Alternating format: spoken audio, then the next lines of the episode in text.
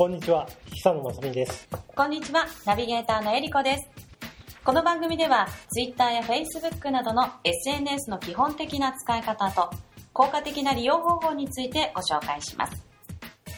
この番組は、SNS を使った集客と活用をサポート、株式会社ソーシャルスピーカーと、福島県いわき市の情報をお届けするニュースサイト、いわき経済新聞の提供でお送りします。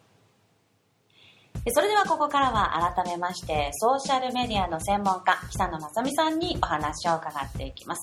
改めまして、久野さん、こんにちは。こんにちは。よろしくお願いいたします。よろしくお願いします。はい。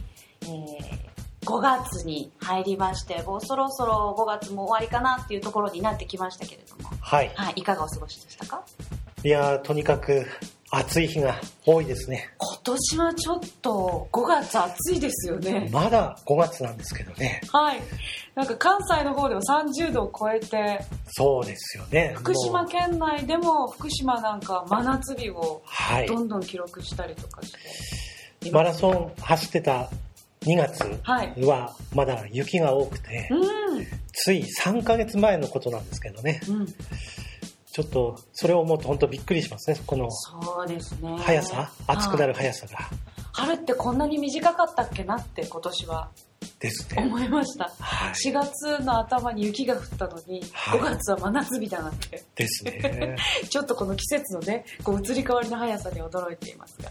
はい。えー、それではですね、ここからは、えー、その、また改めて Facebook などの使い方について伺っていきたいと思うんですけれども、今週はどんなお話でしょうかね？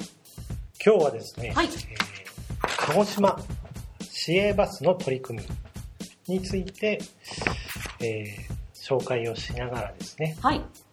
この取り組みからですね、うんえー思ったことですとか、はい。まあ、今の時代における企業の発信の、えーヒントなんかを伝えていきたいなと思います。なるほど。企業における情報の発信の仕方についてということですね。はい。はい。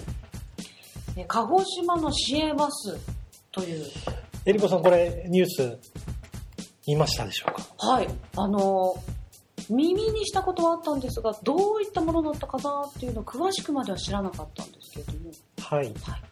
鹿児島で、えーライブですね、有名な方のライブがあると、はい。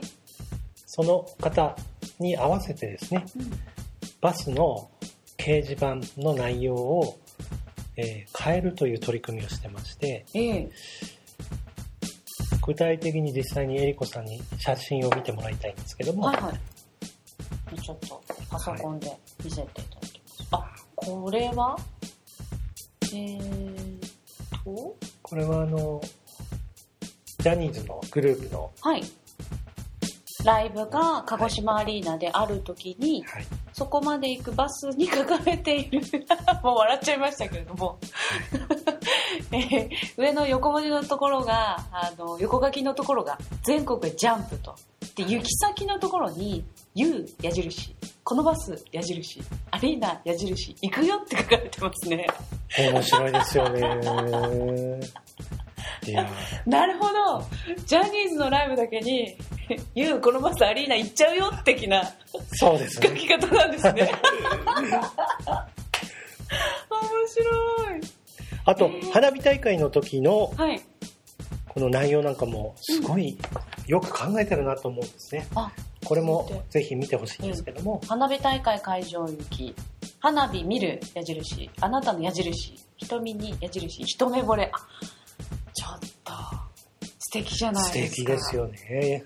はい。花火見る、あなたの瞳に一目惚れ。五七五みたいな感じになってうますよね。んうんはい。そして、で、それに関連してもう一つ。あ、これは帰りですかね。はい。やっぱり君の笑顔、花火より良かった。あら。あらー、素敵な 夜をお過ごしになったわけですね、これね、花火大会の日。この、わざわざ花火大会に行くバスと、うん。花火大会の会場から駅に帰るバスで、うんうん。それに合わせた内容に変えると。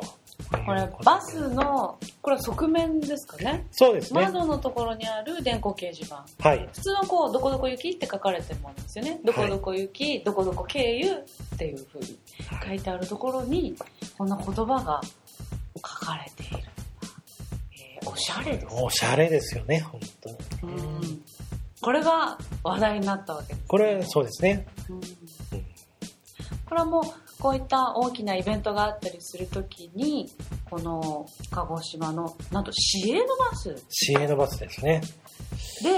やっちゃったとやっちゃったと。かっこいいですね。ニュースを見ると、担当の人が、うん。まあ、上司に相談すると、ええ。ダメだと言われると思って、はい。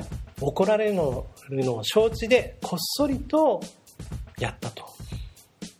はあ、でそうなんですね。結果的に、何が起こったかというと、うん。まあこれ本当面白いんで、乗客の人だったり、バスに乗らない人までうん。うん。バスを取り囲んでうん写真を撮って、はい。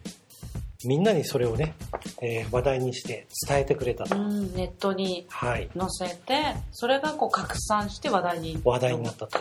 もうツイッターとかフェイスブックにうん。このバスの掲示板の写真がたくさん投稿されていて、うん。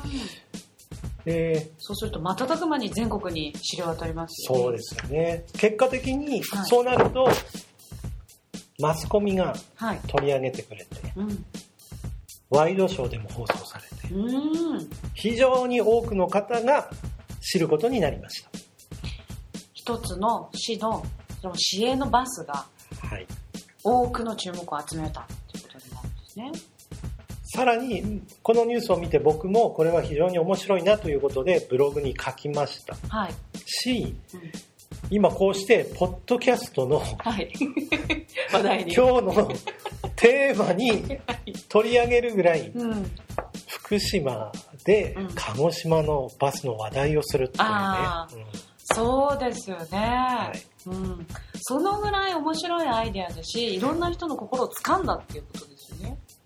今のポイントですね。この人の心をつかむっていうのは、今の時代のこう情報発信においても非常に大事なところですね。うんはあの、この鹿児島市営バスなんですけどもい。、はい。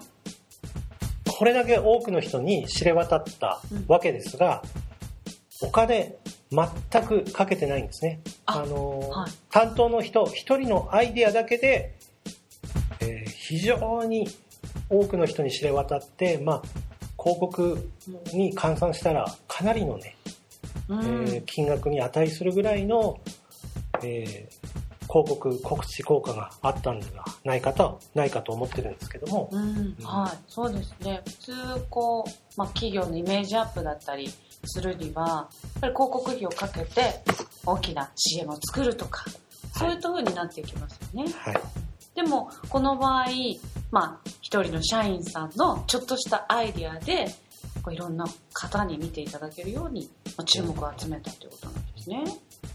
もちろんですねあの企業の規模ですとか、業種によってはうん。今回の鹿児島市営バスさんのようにうん。勝手にねできない状況もあると思うんですね。そうですね。ただこの取り組みっていうのはうん。あのこれからの時代の企業からの発信のヒヒントに非常になるとうん、思っています。うん、なるほど。あの今多くの人がスマホ持ってますよねやってますね。SNS やってますよねやってますね。そこを考えるというところですよね。その、写真撮る、発信するというのがうん抵抗なく皆さん普通にやるわけですね。一般はいの方が普通にやってますよね。まあ、そういったことが当たり前となった時代に企業ですとかうんお店はどういった、えー情報を発信するうん。のかだけではなくてどういった取り組みやまあ素材ネタを提供するのか。うん。そういったことも考えて発信取り組みイベントなんかをしていく必要があると。うん。そういうふうに思ってます。はい。で今回は、まあ、成功例っていうことになるのかなと思うんですけども、はい。そういうことを考えた時にやっぱりこういうところをこう注意しておいた方がいいんじゃないのかなっていうこともあるかなと思うんですが。そうですね。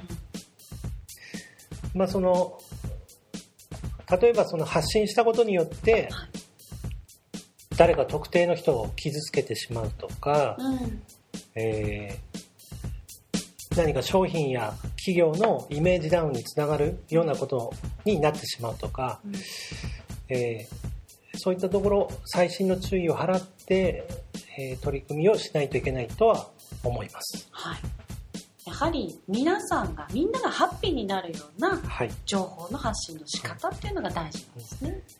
なので、もう一つのポイントとしては、その発信する側も楽しくね、うん面白く、うんえー取り組めるような、えー発信をしたりですとか、えーイベントを実施すると。うん今まではあの例えばそのホームページやブログでもそうなんですけどはい。一方的な発信だったんですね、うん。えーそこに Twitter や Facebook、SNS が、えー浸透して SNS の特徴というのは双方向なんですね、えー企業が発信したものを逆に受け手がそれに対して返事をしたり、うん。えー受け手側が感じたことを発信してくれると、うん。すぐに反応が返ってきたりしますよね。はい、うん。ですので楽しいと思える見た人が楽しいと思えること面白いと思えることこれ友達に教えたいと思えることうんうん。これ SNS で発信したいなって思えることを用意するとそのこともその企業やお店にとってこれから必要になると思ってますうん。なんか口コミと似てるなっていうふうに思いましたね。はいあ、これいいんだよっていうのをもう見つけた人が多くの人に知らせたいから SNS にまた載っける。うん、うん、うん。それ非常に重要ですねその現実の世界とネットの世界が境目がなくなってネットの世界で起きた口コミが現実の世界に影響を及ぼしたりとかその逆もありますねはい。そうですね。ですのでこれあの企業と一般の人たちがはい。コミュニケーションを取れる時代になったんですね、うん Facebook とか YouTube とか Twitter そういったもので、えー気軽に今までだったらあの問い合わせセンターとかはい。メールでしか、えー質問とかやり取りができなかったものが、お客様相談室みたいな。はい、はい。そういったあのものとは別の次元で、えー楽しさとか面白さを共有して、えー企業と一般の人が一体となって、えー情報を発信したり情報を共有したり、えー自分の友達に伝えたりとか、まあ、そういったことが気軽にできる時代になったとそういうふうに思ってます。うん。そうですね。いいこと、楽しいこと、役に立つことっていうのを多くの人に知ってもらいたいっていうのは誰もが持っている気持ちですね。はい。